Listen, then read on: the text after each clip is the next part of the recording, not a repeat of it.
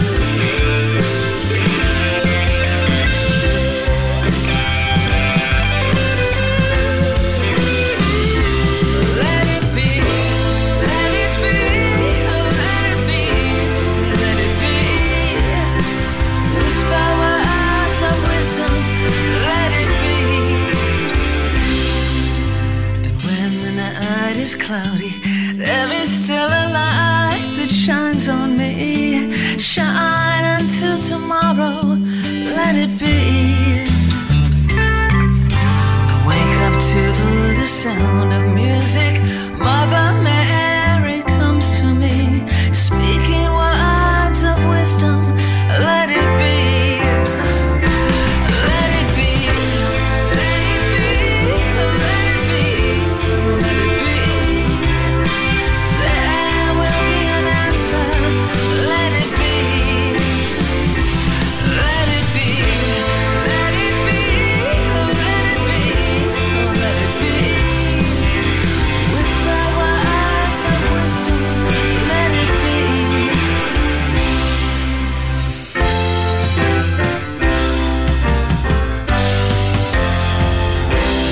קריסי היינד, Let It Be, מתוך אלבום המחווה לפול מקארטני, The Art, The Art of פול מקארטני.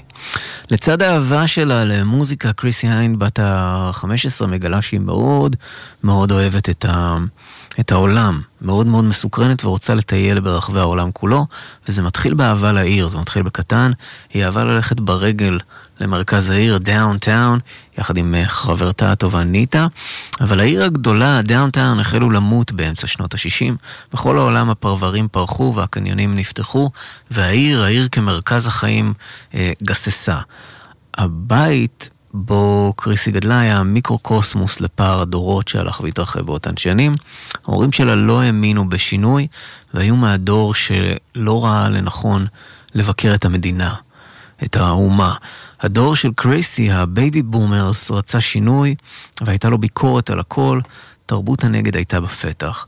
אלו השנים בהם ה baby boomers הופכים להיפים, והעולם מתחיל להתחלק לסאחים ששותים אלכוהול, ומה שנקרא heads, אלו שרצו להאכיל את הראש ומשתמשים במריחואנה, וכמובן LSD, כן?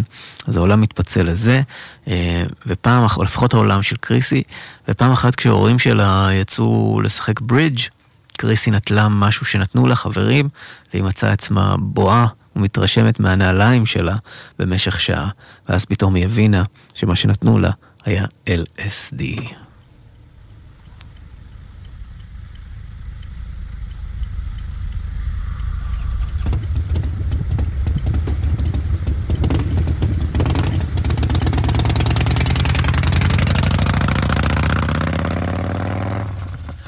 Let's get lost. Let's get lost. Let's get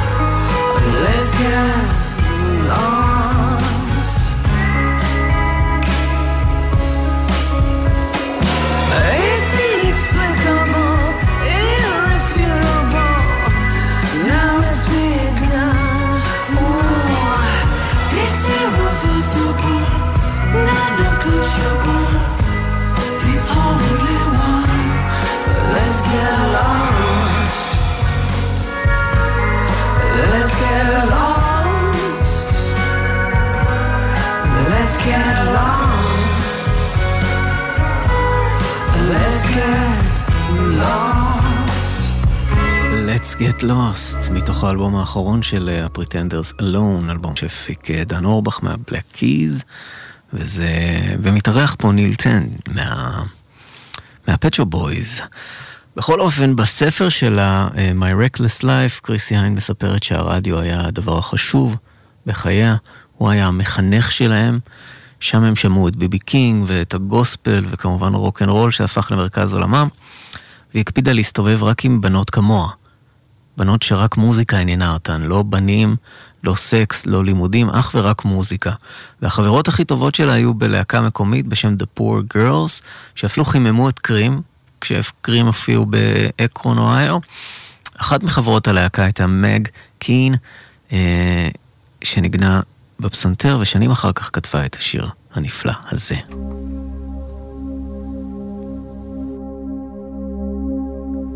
Let me inside you into your room. I've heard it's lined with the things you don't show. Lay me beside you down on the floor. I've been your lover from the womb to the tomb. I dress as your daughter when the moon becomes round. You be my mother when everything's gone. And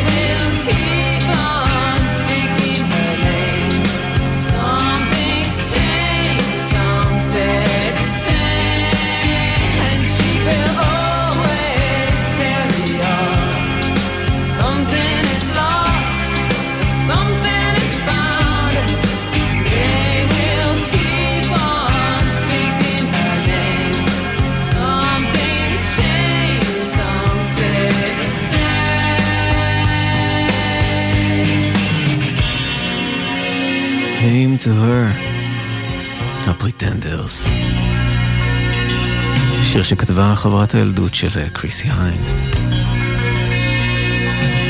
ספיישל אה, פריטנדרס בכאן 88 לכבוד ההופעה הקרובה בארץ. אנחנו עדיין בילדות של קריסי באקרון, אוהיו, ויום אחד ביריד מקומי אה, משתנים חייה לעד כשביריד מופיעה להקת הרוק מיץ' ריידר and the Detroit Wheels. ובמיוחד תופסת תשומת ליבה הגיטריסט, ומאותו הרגע הגיטרה והרוק הופכים מבחינתה למרכז העולם. היא רוצה להיות כמוהם. היא מספרת בספר שבניגוד לרוב הבנות סביבה, היא לא רצתה להיות עם חברי הלהקה. היא רצתה להיות חברי הלהקה. הנה מיץ' ריידר and the Detroit Wheels. מה שהדליק את קריסי היין על רוקנרול וגיטרה. סי סי ריידר.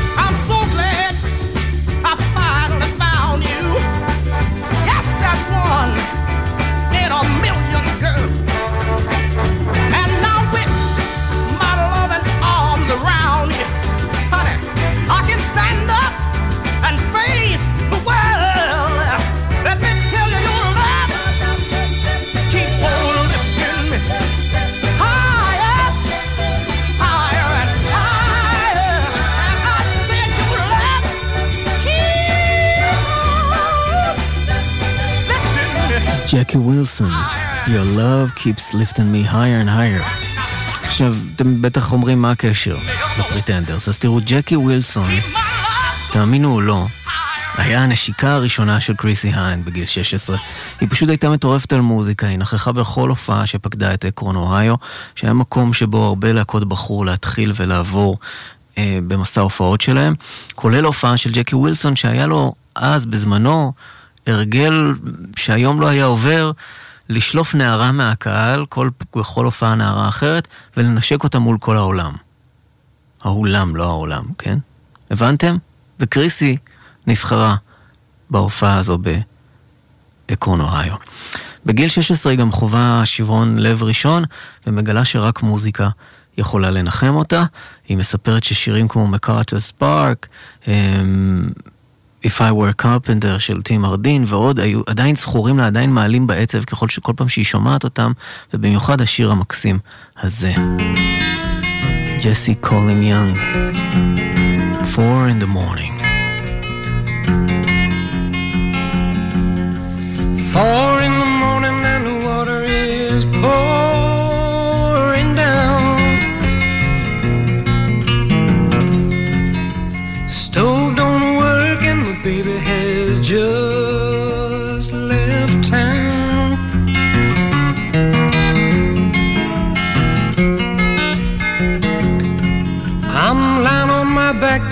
just ain't nothing to drink.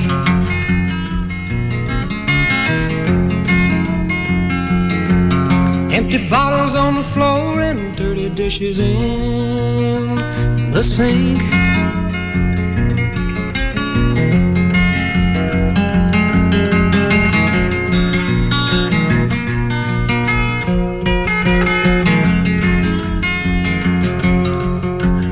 Drink and the sun ain't gonna shine.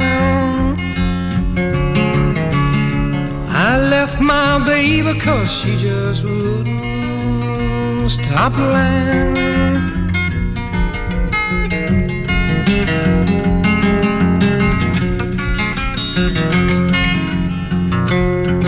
Well, I saw my baby and she took back all that she said.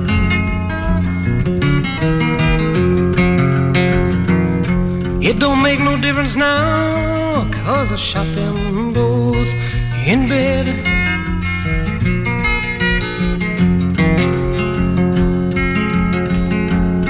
Jimmy Joe with legs and the knees all bandaged up.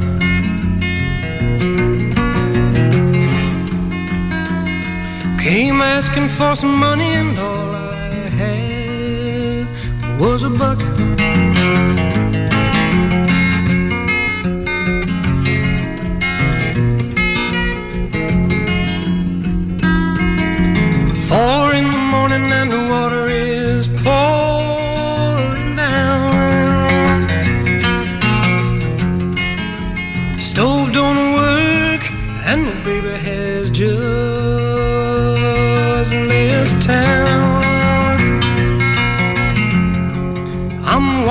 Cockroach crawling in an old bean can. He says now when your baby's left you, I bet it's tough to be a man. Yeah, man. Four in the morning and the water is pouring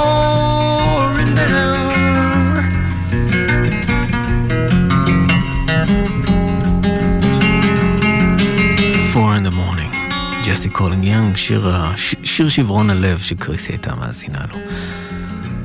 כאן 88, הפריטנדרס זה עוד מעט בישראל, אנחנו בספיישל של חצות אה, מקדישים שעתיים לקריסי היינד ולפריטנדרס, ומקורות יודעי דבר אה, אומרים שהיא נחתה בארץ בדיוק ואספו אותה עכשיו מהשדה, ואולי מישהו הדליק את הרדיו והיא מאזינה לספיישל הזה, לכו תדעו, אז, אז בשבילה נגיד, היי קריסי היינד, welcome to Israel. We're glad, we're very very glad you're here. Um, הניסיונות הראשונים של קריסי היין בעולם הרוק um, מגיעים כשבחור בשם מרק מות'וסברג, um, אח של חבר של אח שלה, הקים להקה והציע לה להצטרף, היא הסכימה למרות שלא הייתה אפילו מסוגלת לשיר באותו חדר עם חברי הלהקה שלה. היא הייתה שרה עם המיקרופון מהשירותים, אה, ובהופעה הראשונה שלהם תקף אותה פחד במה מטורף, וכל הסיפור נגמר פחות או יותר ככה.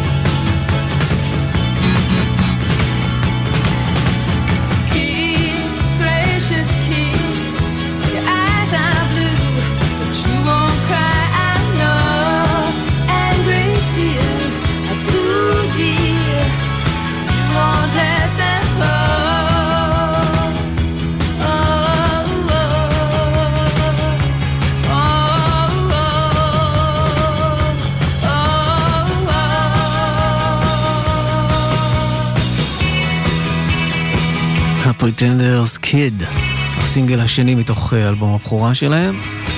אבל אנחנו עוד לא שם, אנחנו עוד בילדות של אה, קריסי, שכפי שאמרנו הייתה מטורפת על מוזיקה ופקדה כל הופעה שרק יכלה להיות בה. היא אפילו ראתה את הקינקס והחליפה מילה עם בעלה לעתיד ריי דייוויס, אבל לשם עוד נגיע בשעה הבאה. אחת הלהקות שהיא הולכת אה, לראות הייתה אחת האהובות עליה בכל הזמנים, פול בטרפילד בלוז בנד. אלא שכשהיא וחברות שלה מחפשות את המקומות שלהן, הן בטעות מגיעות אל אחורי הקלעים, ובמקום שיסלקו אותן משם, הן מוזמנות להישאר עם הלהקה וצוות האבטחה, חבורת אופנוענים שהיו גם אז בזמנו ספקי הסמים של הלהקה, זה היה מאוד נפוץ באותם שנים. להקות הסתובבו עם מועדוני אופנועים שיפתחו אותם וסיפקו להם סמים. אה, וכך במקרה כשהן חושבות שהן מעשנות גראס, הן לוקחות בעצם אופיום ונכנסות לטריפ אחר לגמרי. אה, קריסי והחברות שלה עדיין אה, אה, קטינות באותו שלב, לכן היא וחברותיה זוכות להתעלמות גורפת מהאופנוענים האלו. אנחנו נחזור לאופנוענים האלו בהמשך. הם, הם מהווים חלק מכריע וקשה בחיים של קריסי היין. אבל בשלב הזה הם מתעלמים ממנה והיא מתחברת לבאז פיטן, הגיטריסט הצעיר, שהיה גם קטין, בן 17, הגיטריסט של פול באטרפילד. בואו נשמע קצת את פול באטרפילד בלוז בנד עם הגיטריסט הזה. All in a day. שנרגיש קצת מה קריסי הרגישה בהופעה ההיא.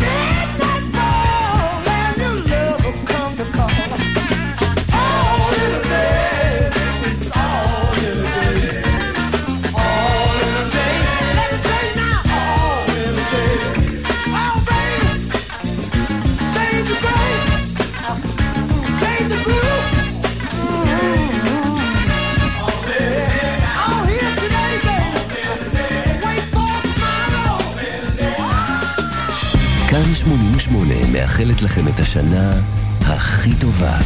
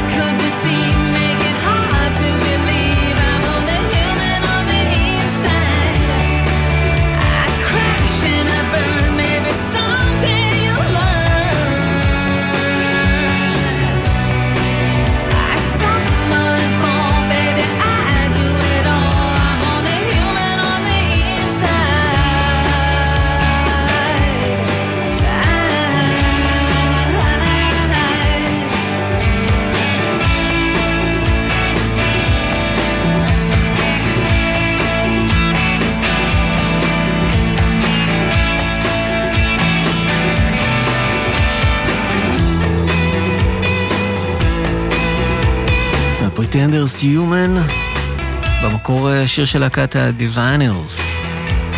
ולהיט ענק של הפריטנדרס, אבל בשנת 99, ואנחנו עוד בסוף שנות ה-60 בכלל.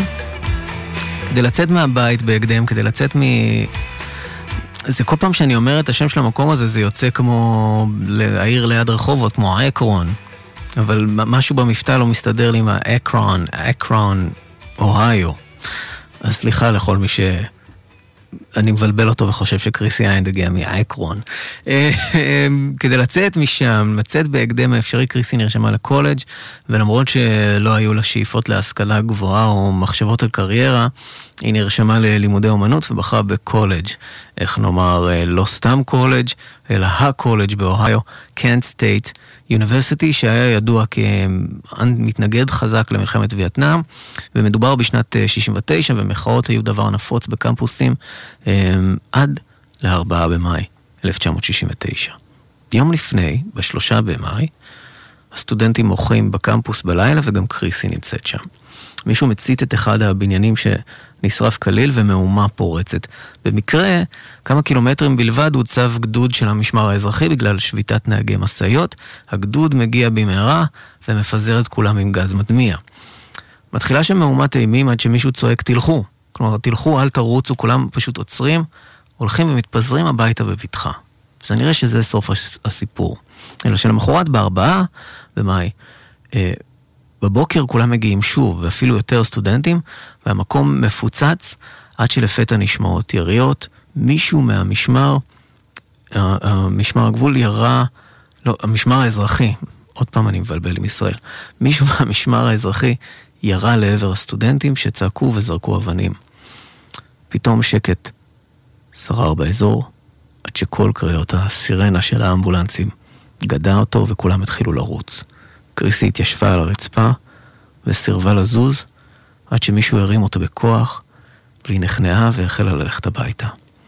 ידיד שלה ועוד שלושה נוספים לא קמו והלכו. הם נשארו שכובים על הרצפה, מדממים למוות. כמובן שעל כך כתב ניל יאנג את השיר אוהיו. קרוסבי סטילס, נאש אנד יאנג, אוהיו. על הטבח בקנט.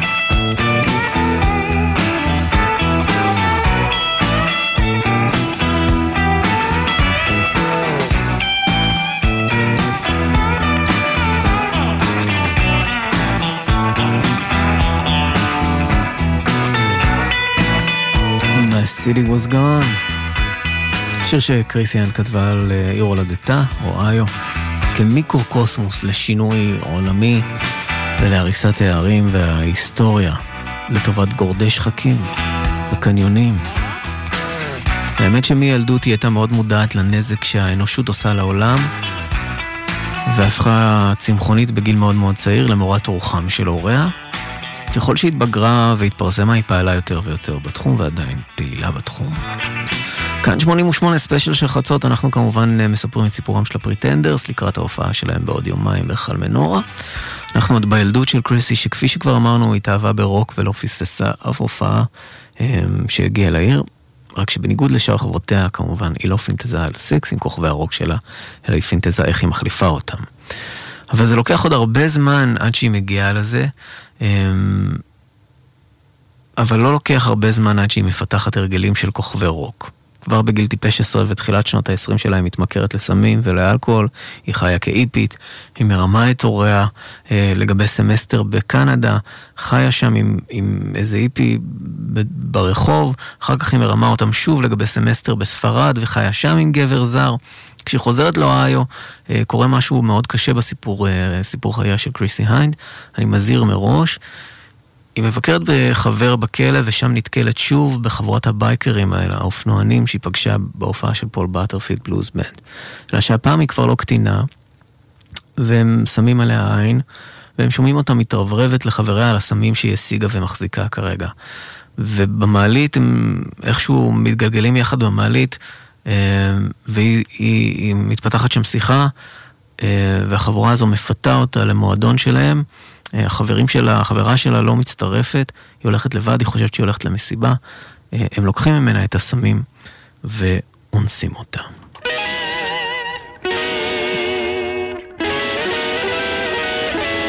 One, two, three, four.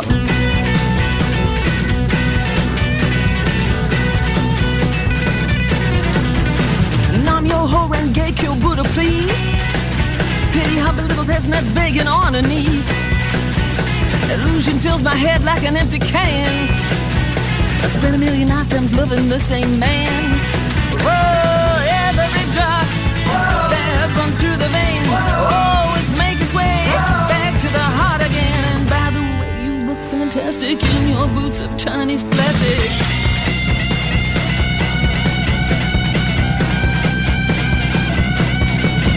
Hare Krishna, Hare Rama too. Govinda, I'm still in love with you. I see you in the birds and in the trees. That's why they call me Krishna Mai. Well, every drop that run through the vein always make its way back to the heart again. That look fantastic in your boots of Chinese plastic.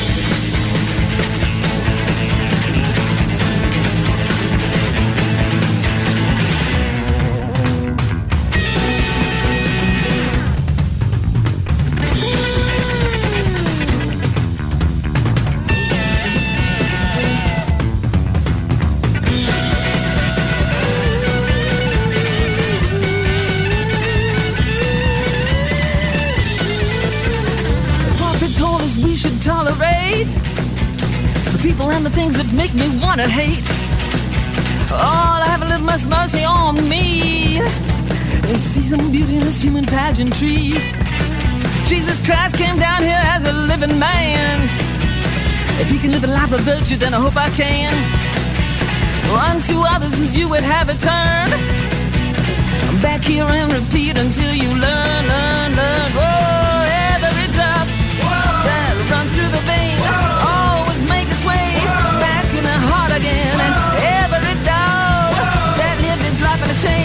knows what it's like waiting for nothing. And by the way, you look fantastic in your boots of Chinese plastic.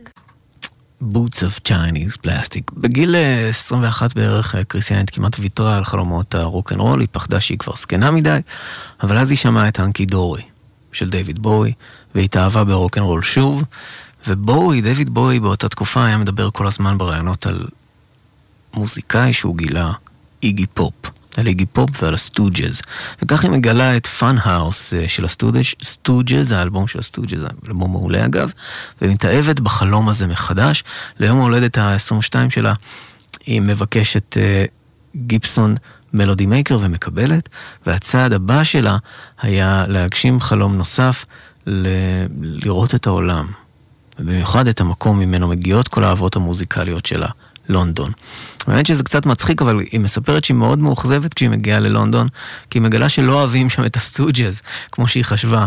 אה, כשהיא הייתה באמריקה היא קראה כתבה נלהבת אה, ב-NME, המגזין המוזיקה הבריטי, וחשבה שכולם שם אוהבים מאוד את, את הסטוג'ז, אם, אם כתבו עליהם כזו כתבה.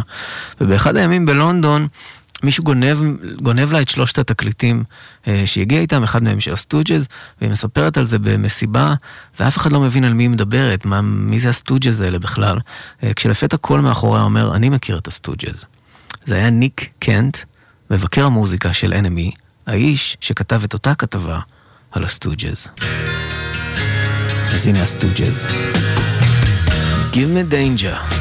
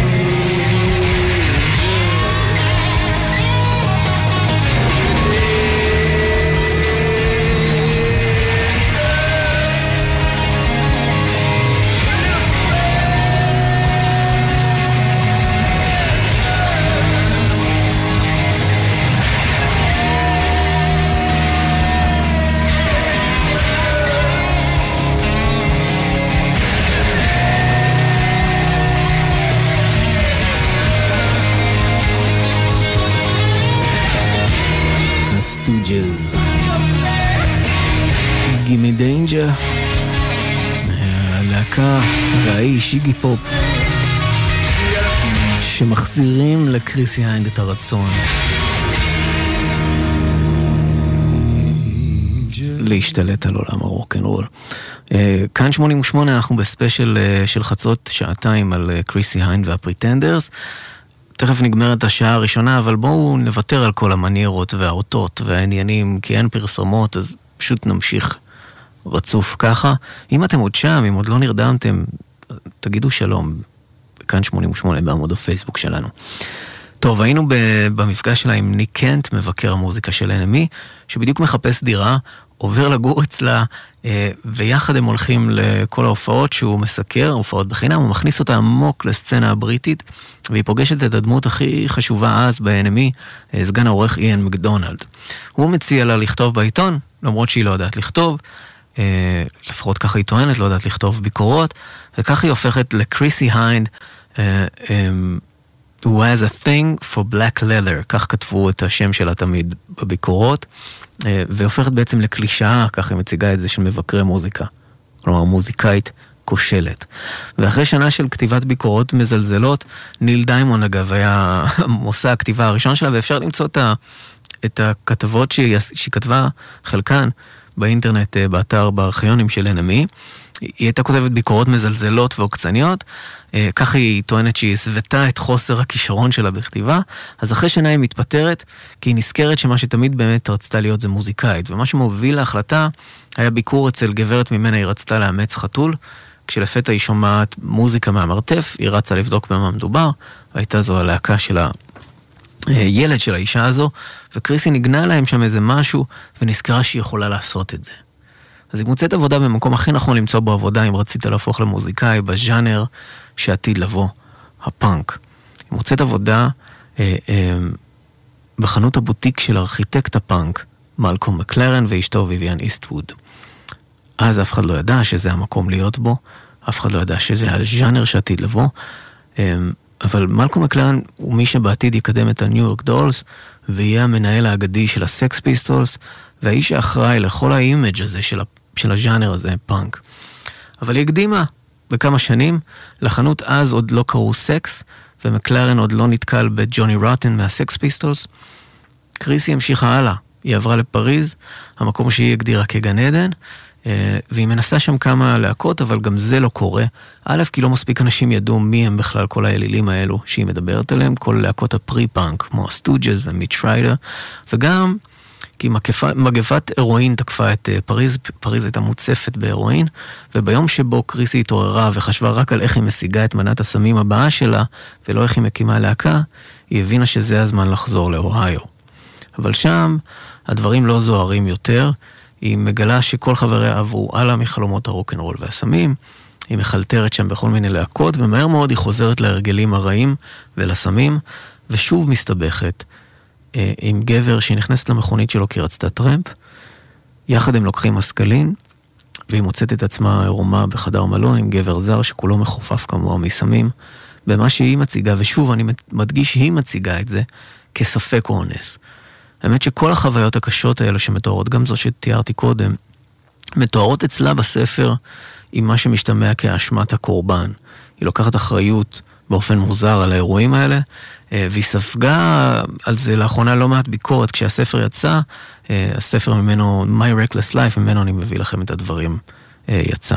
אבל פעמיים היא עברה מקרה אונס מזעזע. זה מתוך האלבום האחרון שלהם, Alone. death is not enough. Good night, oh my sweet love. Let me cover your heart rose. Sleep tight, my deceived love. Well, you saw only thorns, I suppose. Funny how you look so peaceful. No more cheek there shines a single tear. I'm the ones who mellow you. Forever I will treasure you. hold your hand and pull you through when the going gets too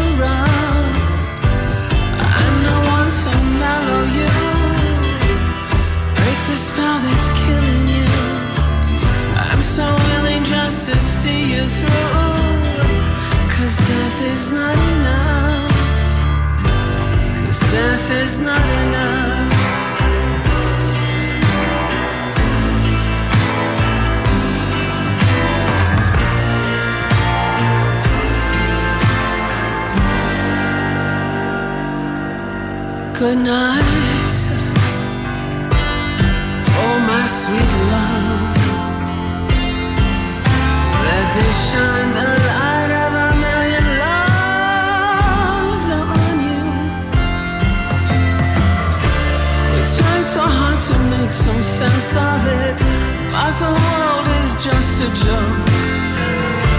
I promise you, I know what's gone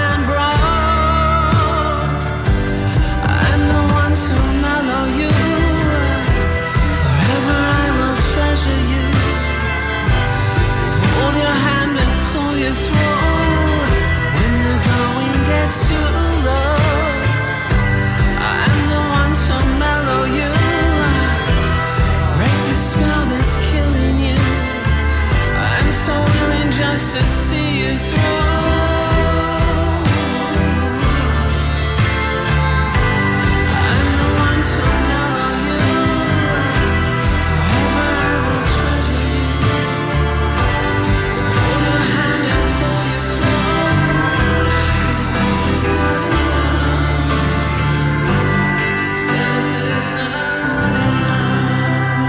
אז מהר מאוד אה, קריסי היינד מתייאשת מאוהיו והיא שוב חוזרת לצרפת, שם מנסה את מזלה, אבל בסופו של דבר משהו מתבשל באנגליה, אף אחד עוד לא יודע מה, אבל משהו מושך אותה חזרה למלקום מקלרן ואל החנות שלו, שם אה, היא פוגשת בחור צעיר בשם מיק ג'ונס, והיא ומיק עובדים יחד אה, על שירים עד שבמהרה נכנס לתמונה בחור כריזמטי בשם ג'ו סטראמר, וגונב את ההצגה. קריסי נשארת מחוץ למה שעתיד להפוך לקלאש.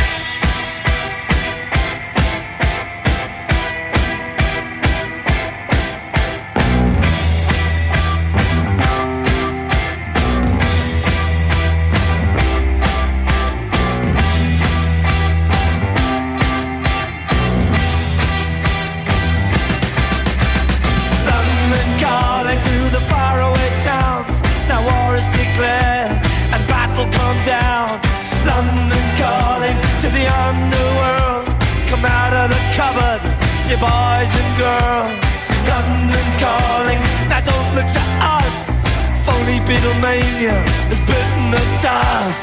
London calling, see we ain't got no swing except for the rain and the truncheon thing. The ice age is coming, the sun's zooming in. Meltdown expected, the wheat is good thin. Engines stop running, but I have no fear, cause London is drowning out. to the imitation zone.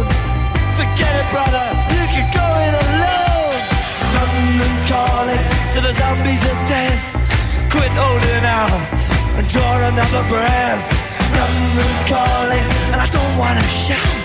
But while we were talking, I saw you nodding out.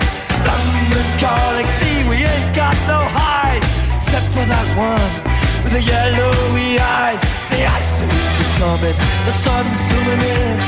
Engines stop running, the wheat is going thick. A nuclear error, but I have no fear, London is drowning. I,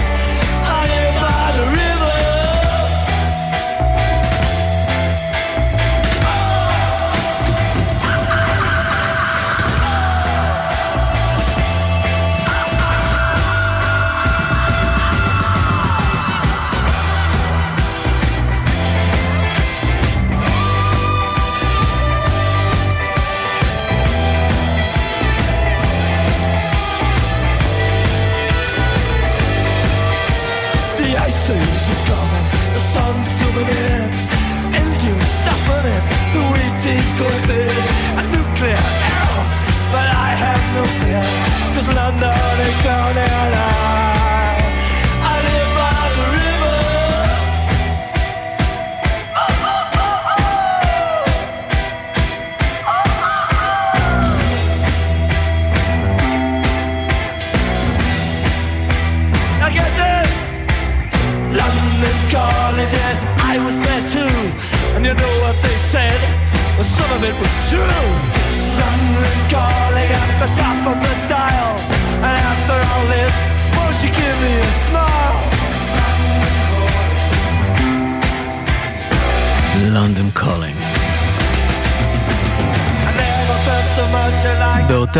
חבורה הולכת ומתגבשת עוד להקה אה, היסטורית, אה, כשלחנות של מלקום מקלרן שכבר נקראת סקס, אז נכנס בחור מוזר עם שיניים רקובות ושמו ג'וני רוטן. ומקלרן מציע לו להצטרף ללהקה שהוא מנהל, וכך נולדה עוד אגדת פאנק למול עיניה של קריסי, הסקס פיסטולס. ובשלב הזה יש לקריסי עדיין בעיות עם הוויזה. וג'וני רוטן מציע לה להתחתן איתו רק כדי לקבל ויזה. אבל יום למחרת, אחרי שהוא מציע לה את זה, הסקס פיסטולס מופיעים בטלוויזיה לראשונה, והופכים לשערורייה, אה, שערורייה הגדולה ביותר באי הבריטי, בין לילה הם מפורסמים, ורוטן הופך להיות מרכז המחלוקת, וסיד וישס מציע לקחת את מקומו. אה, סיד וישס אה, בסיסט ואיש שערורייתי לכל הדעות בסקס פיסטולס, אבל גם זה לא קורה בסוף, אבל לנצח נותרה האגדה שקריסי היינד וסיד וישס היו נשואים.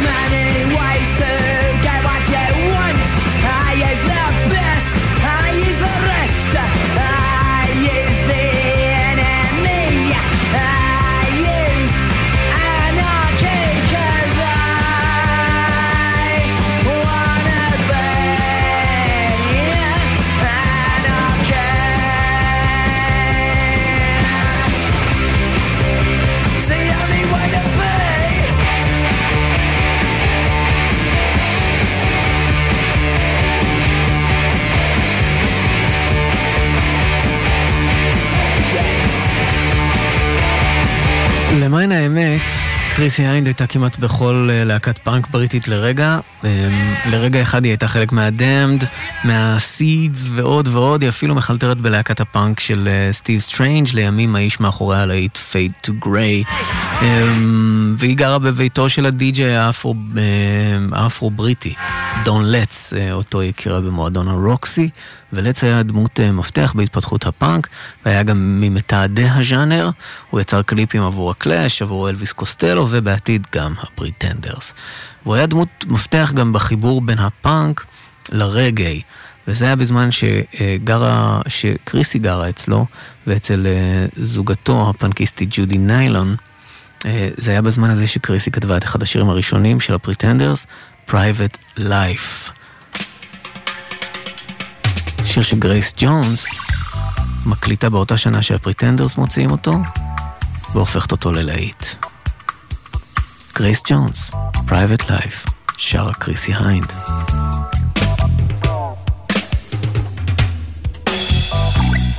הרבה רגאיי.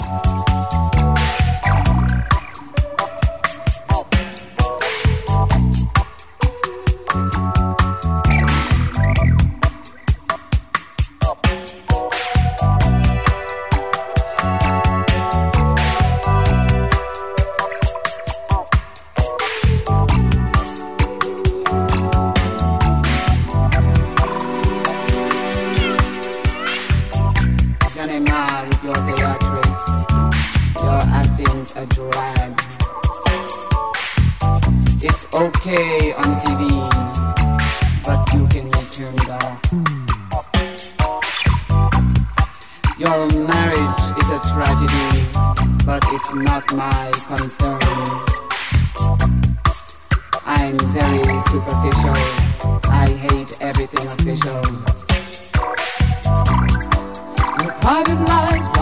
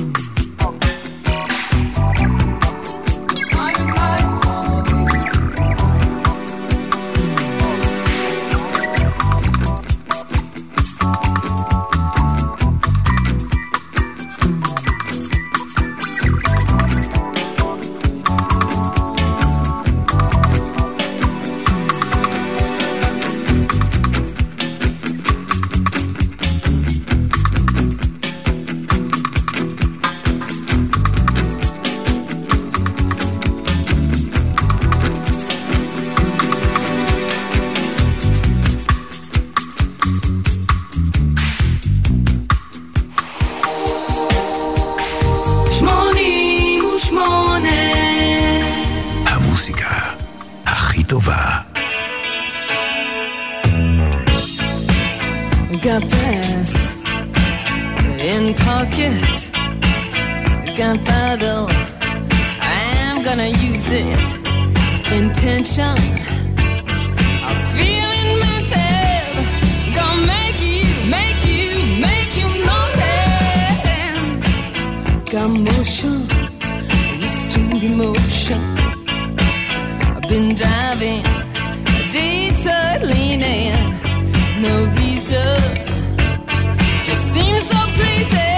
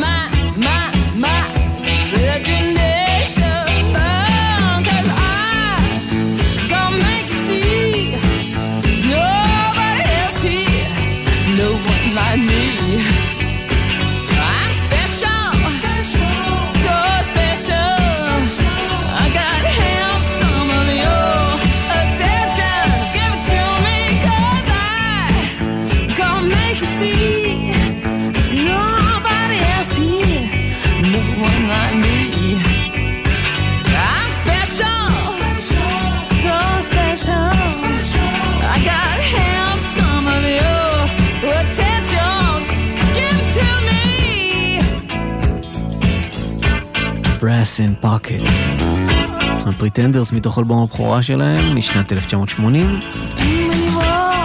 אגב, אחרי הקלטת השיר הזה, קריסי היינד לא הייתה מרוצה בכלל. היא אמרה למפיק קריס תומאס שהשיר הזה יצא רק על גופתה המתה.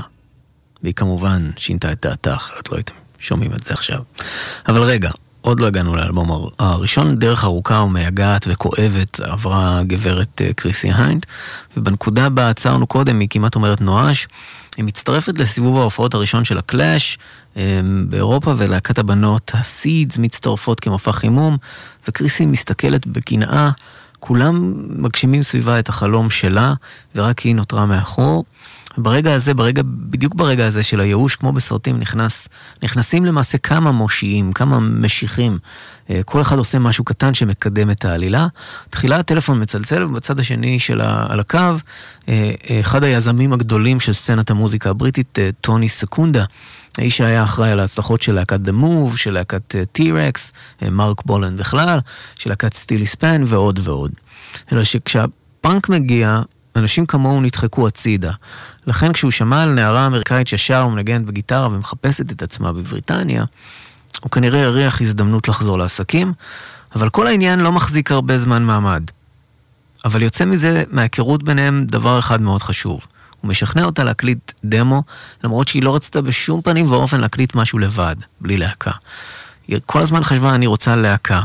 ובאותה תקופה, הוא מסתובב עם ג'ון קייל, ממייסדי ה-Velvet Underground שבא לביקור, במולדת שלו בבריטניה, וטוני סקונדה מנצל את ההזדמנות כדי להפיץ שמועה, זו שמועה, זה לא נכון, שג'ון קייל הפיק לקריסי היינד את הדמו. וזה, כמו שאתם מבינים, עוזר מאוד. אז הנה משהו מתוך הדמו הזה. Suicide, קריסי היינד, דמו משנת 1978.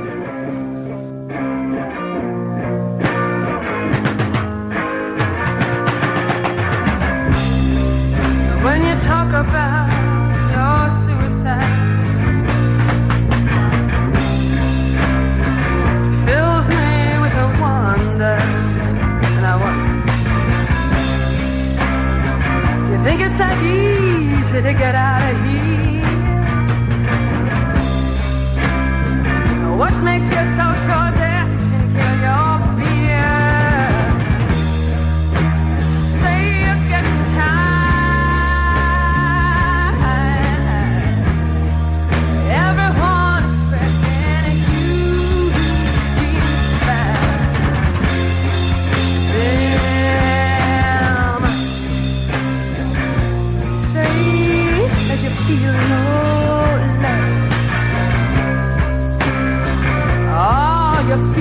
was alone.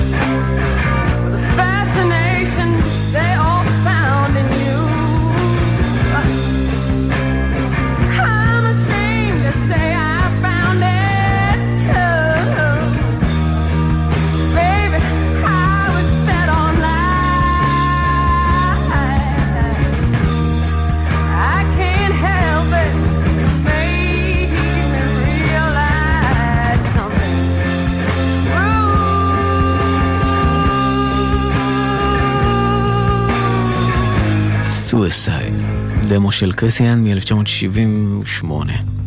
בספיישל של חדשות אנחנו בשעתיים על הפריטנדרס וקריסי היינד לקראת ההופעה בישראל. אמ, אז הדמו הזה נוצר בזכות הדחיפה של המנהל טוני סקונדה, אבל כאמור היחסים ביניהם לא מחזיקים מעמד. מי שנכנס לתמונה במקומו הוא איש יחסי הציבור דיוויד היל, דייב היל. אבל לפני שמרחיבים בעניינו, נדבר רגע על משיח אחר במסלול של חייה של קריסי היינד. באופן מפתיע, היה זה מנהיג ומייסד להקת מוטורהד, למי קילמייסטר. השניים הכירו בזכות המשיכה של קריסי לאופנוענים, והסתובבה עם מועדון האופנוענים שלמי היה חבר בו באנגליה. המפגש הראשון ביניהם היה ללא מילים. הוא פשוט ניגש אליה, נתן לה משהו להסניף, והלך בלי לומר מילה. והשניים התחברו מהר מאוד אחר כך, ולמי הפך למנטור של קריסי היינד, הוא לא נתן לה להתבוסס ברחמים עצמיים כשהייתה נכנסת לדיכאון, כי עדיין אין לה להקה וזה לא קורה, אבל חשוב מזה, הוא שולח אותה לבחור בשם גס ויילד, שהיה מתופף, בינוני, והוא בסוף לא היה חלק מהלהקה, אבל בתחילת הדרך הוא, היא והבסיסט שהוא מביא איתו, פיט פרנדון, לימים המייסד של הפריטנדרס עם קריסי, אה, חוברים יחד, אבל מהר מאוד הם לא מרוצים מהרמה של גס, והם חומדים במתופף של מוטורהד, פיל טיילור. אבל הם לא יכולים פשוט לגנוב אותו, אז הם מביימים אודישנים לגיטריסטים, וביקשו מטיילור לתופף איתם באודישנים, כי גס לא יכול עלק להשתתף. הם חשבו שאם הם, הוא ייחשף למוזיקה שלהם, הוא ירצה בעצמו לעבור אליהם. עכשיו, כדי לביים את זה, הם היו צריכים לעשות אודישנים באמת. וככה נכנס לתמונה הגיטריסט הראשון של הפריטנדרס, ג'יימס הונימן סקוט. בהתחלה לא הייתה ביניהם כימיה, ג'יימס אה, הונימן שנא פאנק, וקריסי הייתה בתקופת הפאנק שלה, הוא העדיף הרמוניות ומלודיות, מה שבהמשך יבדל את הפריטנדרס משאר להקות הפאנק, יהפוך אותם ללהקה גדולה יותר מבחינה מסחרית, מכל אלו שעקפו את קריסי בסיבוב. ומה ששכנע אותה לבסוף שהוא האיש, זה כשהיא שמעה את הדמואים שהם מקליטים יחד, וזה מחזיר אותנו לדייב היל, הוא מסדר להם את ההקלטות, ואחרי שהיא שמעה את ההקלטות היא הבינה. אלה כבר לא השירים שלה, אלא השירים שלהם. יש לה להקה. הבעיה הייתה שג'יימס שנא פאנק כאמור, ולכן לא רצה להיות חלק מהלהקה. אבל היא ידעה, זה מסובך, אני יודע, היא ידעה שהוא אוהב את המוזיקה של המפיק ניק לואו, שהפיק את אלבום הבכורה של אלוויס קוסטלו. אז היא שכנעה את ניק לואו להפיק להם כמה שירים, והתקשרה לג'יימס לשכנע אותו, אבל לפני שהיא מצליחה להוציא מילה, ג'יימס אומר לה, שמעתי את הדמואים, אני רוצה להיות בלהקה שלך. It is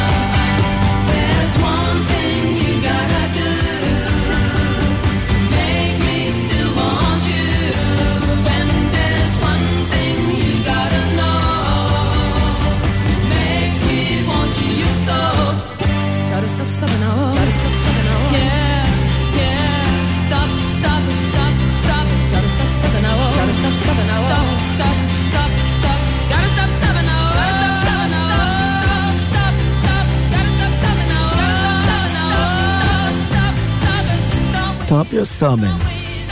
הפריטנדרס במקור אגב זה שיר של הקינקס, שהם מוטיב חוזר בסיפור של הפריטנדרס. בכל אופן זה אחד השירים הראשונים שהם מקליטים יחד, זה הסינגל הראשון שלהם, והשיר היחיד שהפיק להם ניק לואו, כיוון שפשוט לא היה לו זמן לעבוד איתם על אלבום שלם. ובמקומו קריסי מגייסת את המפיק קריס תומאס, שעבד לאורך השנים עם רוקסי מיוזיק ואלטון ג'ון ופול מקארטני ועוד. ותומאס מלמד אותם איך לעבוד באולפן, איך לעבוד יחד, איך להקליט, לכתוב יחד וכו'. הוא מלווה אותם בשלושת התקליטים הראשונים שלהם, ולכן נחשב על פי קריסי לחבר החמישי בפריטנדרס. עכשיו רגע, יש לנו מפיק, קריס תומאס, יש לנו את קריסי היינד, זמרת גיטרה, ג'יימס הונימן סקוט בגיטרה, את פיט פרנדון בבאס, אבל מה עם מתופף? הרי הם לא היו מרוצים.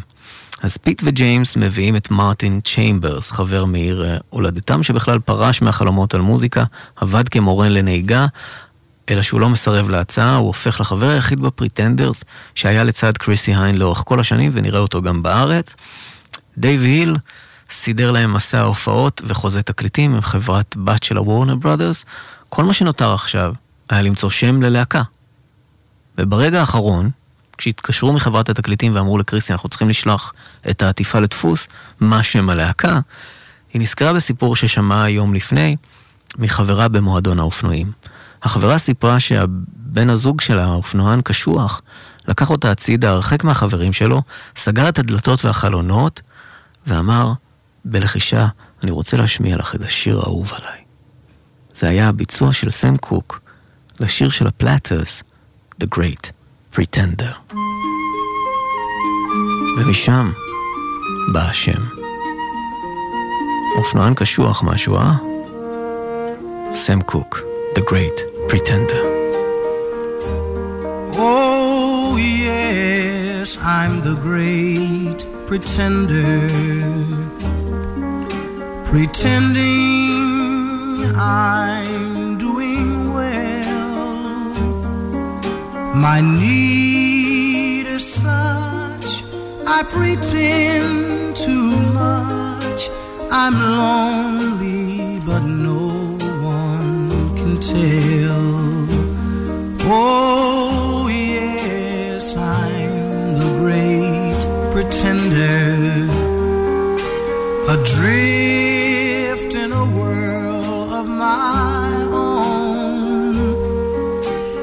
play the game, but to my real shame, you've left me to dream all alone. Too real is this feeling of make believe. Too real when I feel what my heart can't conceal. Oh, yes, I'm the great pretender. Just laughing and gay like a clown. I seem to be what I'm not. You see, I'm wearing my heart like a crown,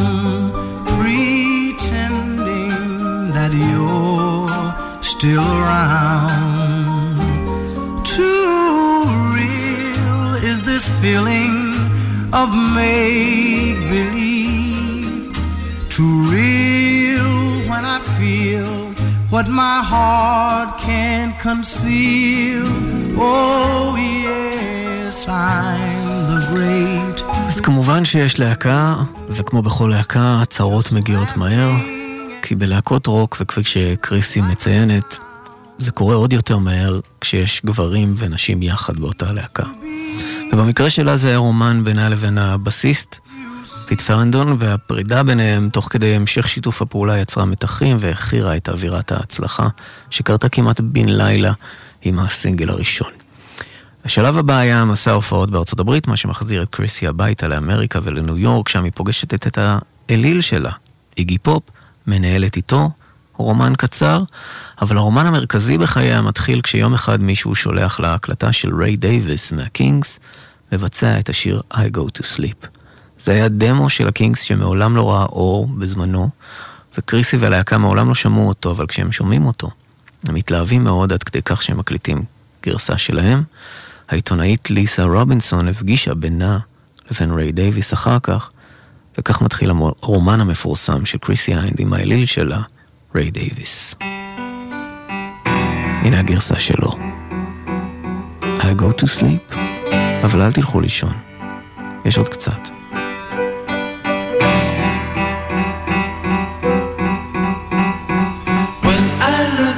From my pillow, I dream you are there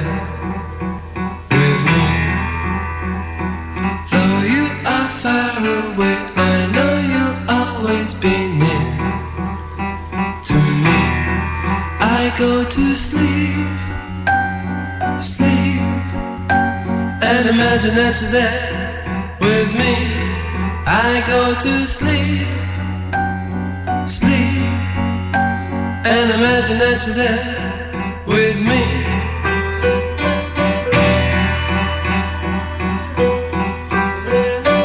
I look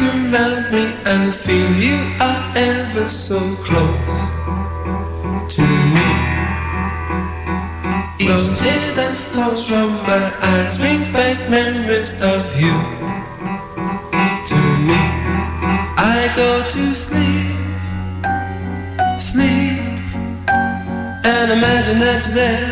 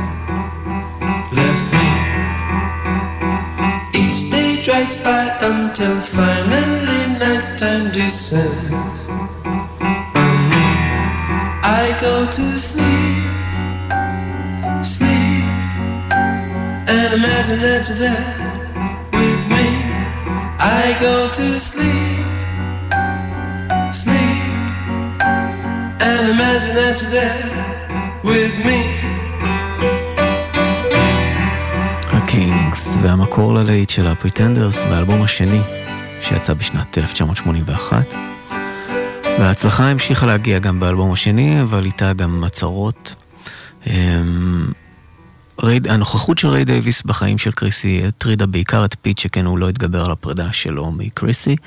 וכמו שאפרים שמיר כתב פעם לירדנה ארזי, את לא תדעי אהבה אמיתית מעולם, הוא אמר לקריסי שאף אחד לא יאהב אותה יותר ממנו. התסכול מכך והתסכול מזה שקריסי וג'ימי אונים סקוט כותבים בלעדיו אה, והולכים לכיוונים רכים יותר ממה שהוא רצה, אה, יצרה קרע עמוק בינו לבין הלהקה, שגם ככה התחילה להתפרק בגלל הסמים, האלכוהול, הרגשות, העייפות וכל שאר קלישאות הרוקנרול. ולפני אחת ההופעות באוסטרליה, אחד מאנשי התחזוקה של האולם אמר לפיט שאסור לעשן שם. במקום להתנצל ולכבות את הגיטרה, הוא מכה את האיש. וזה הקש ששובר את גב הגמל. ההופעה האחרונה של סיבוב ההופעות אה, שליווה את האלבום השני הייתה בבנקוק. ונגמרה עם מהומות של הקהל, משטרה וכל שאר קלישאות הרוקנרול. שוב, הם לא ידעו אז שזאת תהיה ההופעה האחרונה שלהם יחד בהרכב המקורי.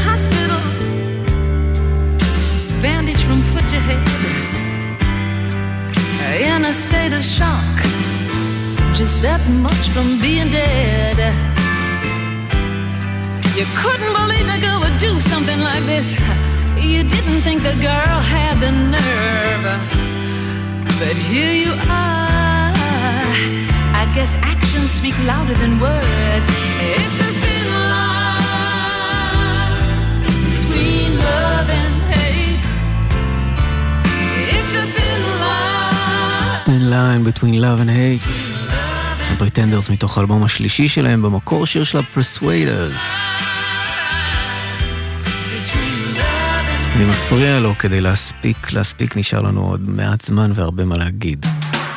הצהרות ממשיכות לבוא, הרומן בין קריסי וריי ימשיך להשתולל. הם הלכו להת... להתחתן בעירייה אצל רשם הנישואים, אבל כשהם הגיעו לרשם הוא הציע להם אולי לוותר על זה, פשוט הדמעות של קריסי מהריב שהם ניהלו בדרך מרחו את כל האיפור שלה. כל אחד מהם חזר הביתה לבד, אבל הם עדיין לא נפרדו, כי קריסי הייתה בהיריון.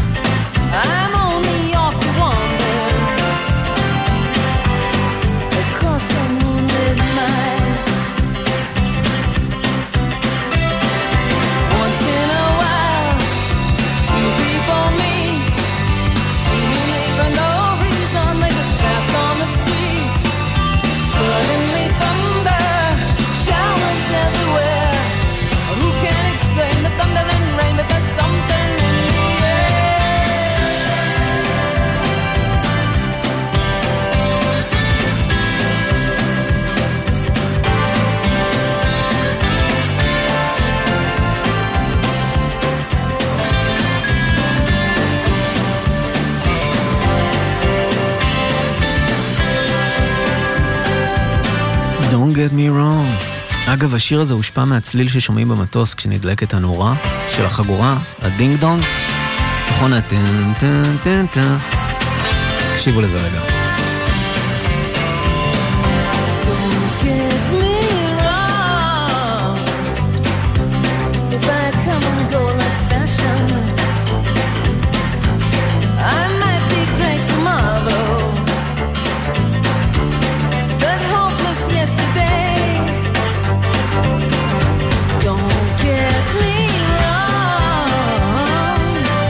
מתוך האלבום הרביעי של הפריטנדרס, 1986, אבל אנחנו עוד ב-1982, וכשנגמר סיבוב ההופעות באותה שנה,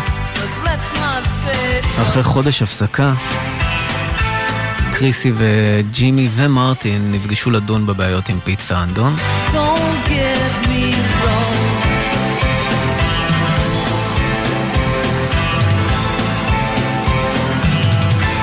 וג'ימי, שכל מה שעניין אותו היה המוזיקה, אמר זה או הוא או אני.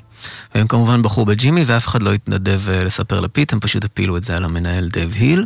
עכשיו היה צריך לגייס בסיסט חדש, אלא שמרטין צ'יימברס המתופף לא הפסיק לדבר בכלל על גיטריסט שהוא שמע, ואמר שהם חייבים לצרף אותו, שמו רובי מקינטוש.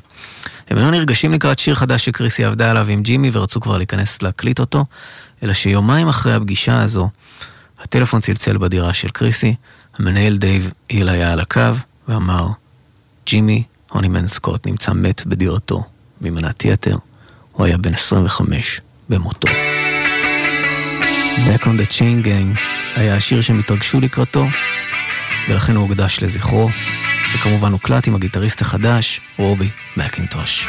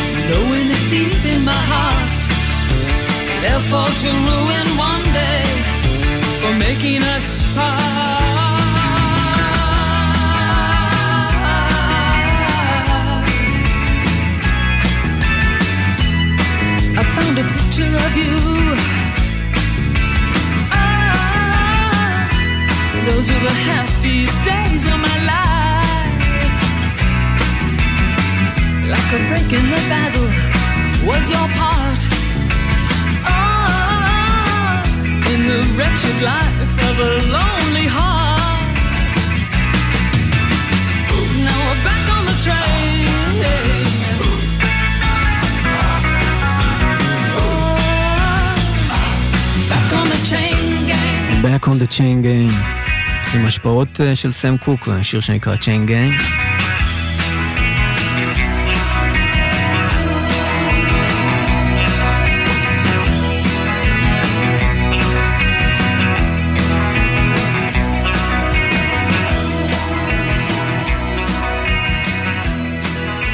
שמונה חודשים אה, לאחר אה, מותו של אה, ג'יימס הונימן סקוט, קריסי ילדה את בתה המשותפת עם ריי דייוויס. היא הייתה איתו בבית כשהטלפון צלצל שוב, ושוב היה דייב היל, ואמר פיט פרנדון, הלך לעולמו גם הוא, בעקבות הסמים, הוא היה בן 30 במותו.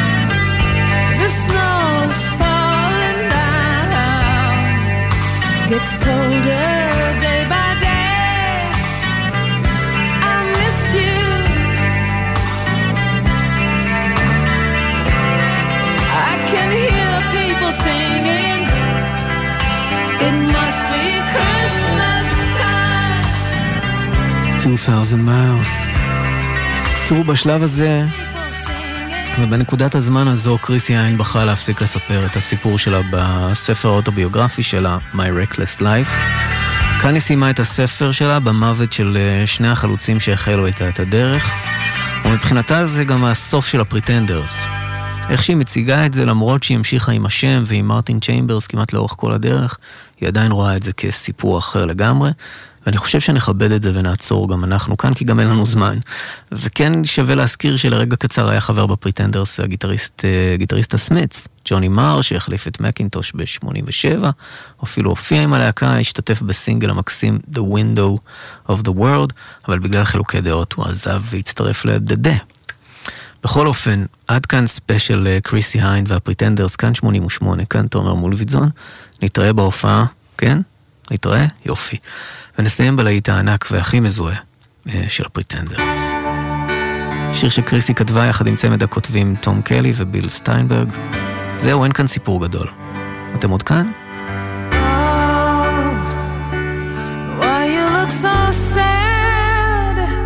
The tears are in your eyes. Come on and come to me